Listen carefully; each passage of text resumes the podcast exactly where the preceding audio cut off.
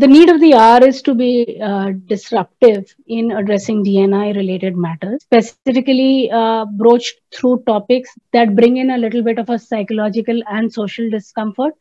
But it is very essential to address that and bring diversity and inclusion into mainstream management to make organizations successful. Hello, hello, and welcome to another episode of Voice the Sasha Poshcast, your go to podcast for all things posh. This is your host, Shweta Bhatt, and in this episode, I speak to executive leader and the founder of ThoughtEdge, Meera Krishnan. Meera and I talk about the very important topic of diversity and inclusion in workplaces and how they relate to prevention of sexual harassment. We touch upon different aspects of the theme, like what diversity and inclusion is really all about, how it benefits organizations, actions employers can take to make their spaces safer and more inclusive, and the future of work with respect to diversity, equity, inclusion, and POSH. So, without further ado, let's dive right in. Here's Meera talking about her company ThoughtEdge and the DIA platform. At ThoughtEdge, our mission is to create global sustainable organizations.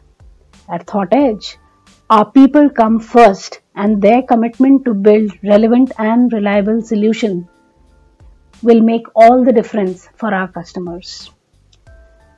ThoughtEdge values and beliefs are centered around innovation and transforming business leveraging new age technology for bringing those path breaking changes in the way we do business. The ThoughtEdge founders strongly believe that today the need to work as a global team with a high degree of collaboration and appreciation of a diverse workforce is the need of the hour. Global workforce, as you know, is in the midst of exponential transformation with trends like shrinking workforce, workforce diversity, uh, women in leadership role, etc. And all this has created the need for a comprehensively documented business strategy around diversity and inclusion. And we at ThoughtEdge have applied the three H the heart, the hand, and the head to launch our flagship platform called Diya. Diya is diversity, equity, and inclusion in action. Uh, the DIA platform is built based on sound principles of behavioral sciences and knowledge gleaned from years of research and study of successful entities across the globe. It merges technological advances in the field of analytics with the latest finding from the world of social science and emotional quotient. It is a platform powered by intelligent analytics and artificial intelligence in its roadmap. Diya provides 21st century businesses to focus on bringing about transformational change in its culture.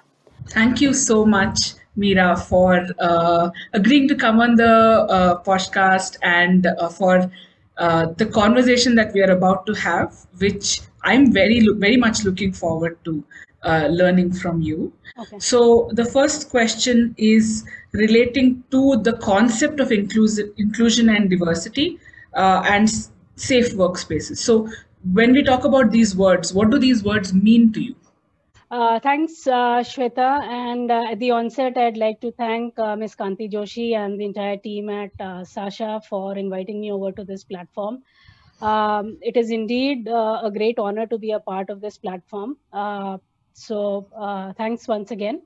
Uh, to your question, um, well, diversity and inclusion, uh, I think is is now uh, uh, a very uh, trending topic, and it's it's talked about almost everywhere in every forum. diversity and inclusion, if we go by the the sheer definition, diversity is about numbers, and inclusion is about making those numbers count. Um, you know, some people believe diversity is you know about all the uh, individual differences in race ethnicity gender sexual preferences that one brings on the table in a workplace. And inclusion is how you weave all of these differences into a fabric uh, that enables seamless working.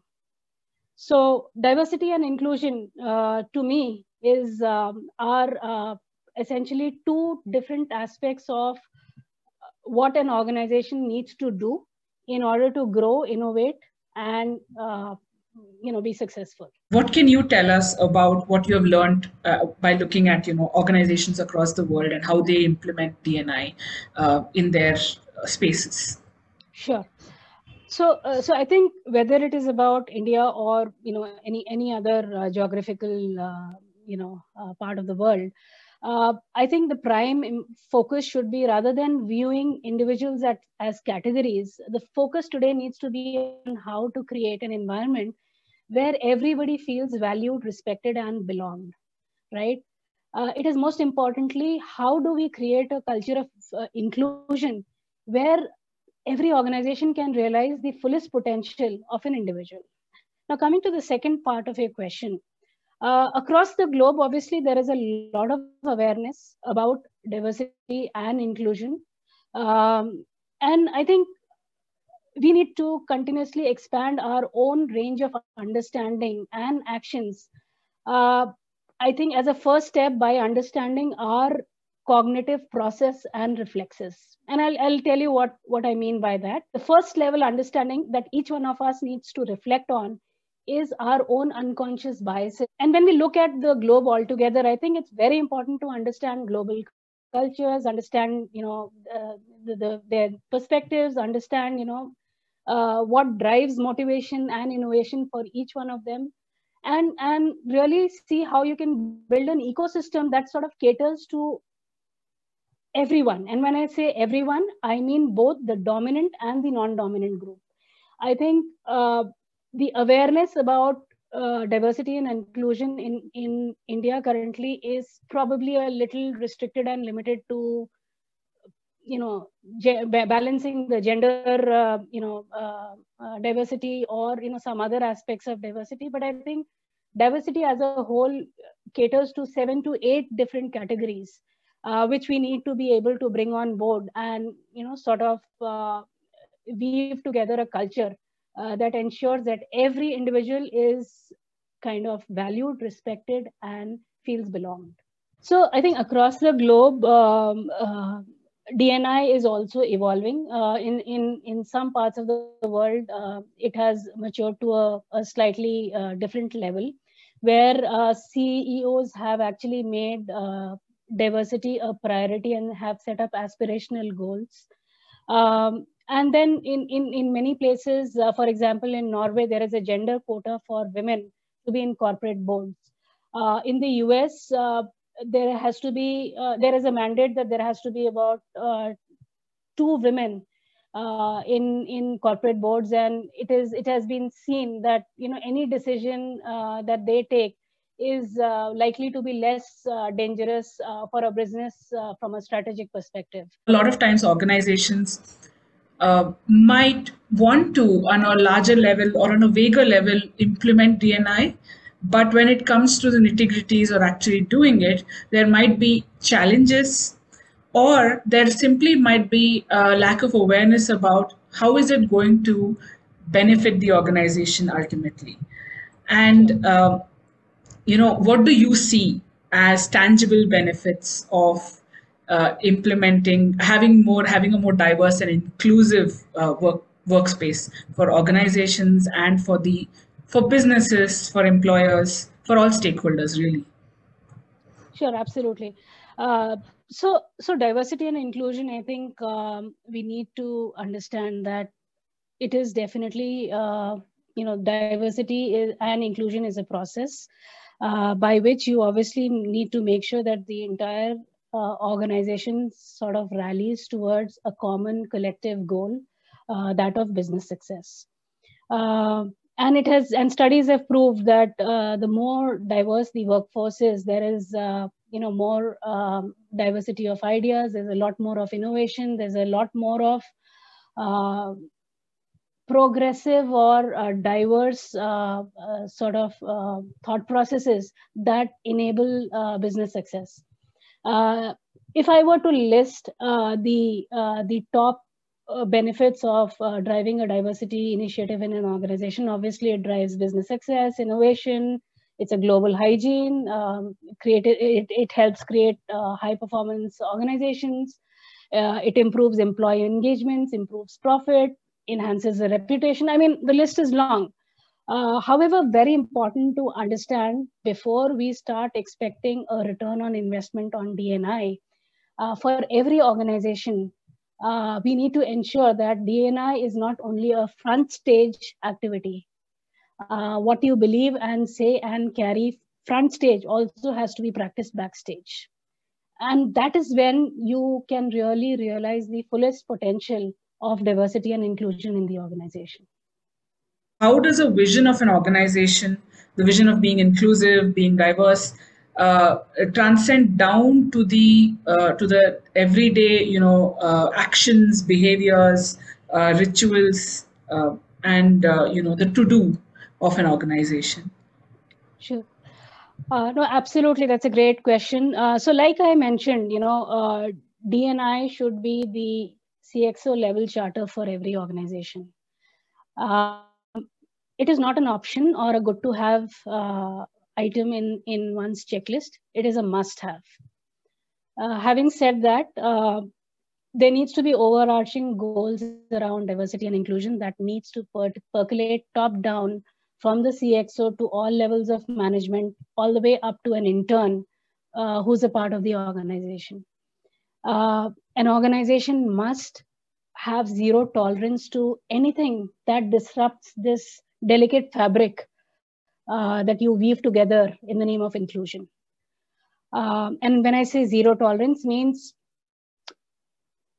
right from being able to uh, pick cues, identify instances that could potentially disrupt this balance and addressing it on time uh, is going to hold the key to an organization's success in its DNI goal. Uh, when I say that, I, I imply or what I intend to say is every organization needs to carve out tangible action items and deliverables from everybody at a leadership level that per- percolates down to every team.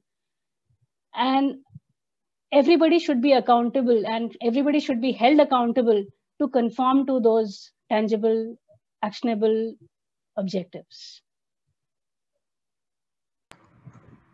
that is great uh, segueing from uh, what is to be done to what are some of the you know inevitably there'll be challenges so the next question is about the challenges. So what are some challenges that you have seen come in the way of uh, doing this for organizations? And uh, what are some uh, best practices or lessons that um, help in that you see help in overcoming these challenges? So typically when we go to implement a dni charter in any organization uh, there are uh, different categories of uh, people uh, in their understanding of diversity and inclusion that we may encounter. One would be a bunch of people who do not understand diversity and inclusion, uh, may or may not have the intent to even implement it, but it's important to get them aware of what diversity and inclusion is about and what are the inherent benefits of creating a diverse and inclusive uh, organization. Uh, we have another uh, set of people who understand the inherent benefits of uh, diversity and inclusion, uh, however, prefer to stay, silent when it comes to doing something that promotes the DNI uh, charter. These are people, again, they need to be trained and coached to be able to implement DNI, you know, more in spirit. Uh, and then we have another bunch of people who are aspirants who understand DNI, who are, understand the inherent benefits of DNI, but do not know where to start. Uh, uh, and these are the people who you need to leverage and make them the organizational champions to implement a DNI charter in any organization. Uh, these are people who are enthusiastic. Uh, they want to do something different. Uh, you know, with with with, with a little uh, you know direction, coaching, mentoring, uh, and a robust ecosystem around implementing diversity and inclusion, they can take the organization leaps and bounds when it comes to uh, the diversity maturity of an organization. Um, uh, coming to you know uh, the way forward, uh, how do you see the future uh, with with respect to DNI um, uh, DNI initiatives in organizations? Diversity is an ongoing uh, dynamic phenomena, and uh, global workforce today is in the midst of what we call exponential transformation, uh, with shrinking workforce, workforce diversity, age-related diversity, uh, women in leadership role, immigrant workers, you know, is paving the path for setting up an organization that has a comprehensively documented DNI strategy. Okay, so we have uh, come to our almost come to our end of our uh, uh, conversation. Is there something that you would like to tell us in closing uh, or in summary uh, so Thought Edge values and uh, beliefs are centered around innovation to transform business. Um, like I said, we are at the initial stages of uh, Society 5.0. And uh, with, with so much of technology all around us, um, uh, we, we want to make sure that we develop platforms, processes, practices, and solutions that essentially enable or expand human creativity and centricity uh, by working towards creating highly diverse and inclusive organizations. Uh, and Diya platform is essentially all about that. Uh, and, and work towards creating sustainable organizations. So that has been really the thought behind Thought Edge. Thank you so much, Meera, for uh, you know for having this conversation with us. Uh, I'm sure, just like me, our viewers also have found this very insightful, and uh, there are a lot of key takeaways that at least I will be taking uh, from this conversation, and a lot of points to ponder more on. Thank you. Thank you. And that was our episode, dear viewers. How did you like it? What insights are you left with? Write to us at voice at sashaindia.com. We would love to hear from you. Also, don't forget to subscribe to our channel and follow us on social media for more information. Until we meet again next month with a brand new episode, take care and remember, together we can prevent, protect, and progress.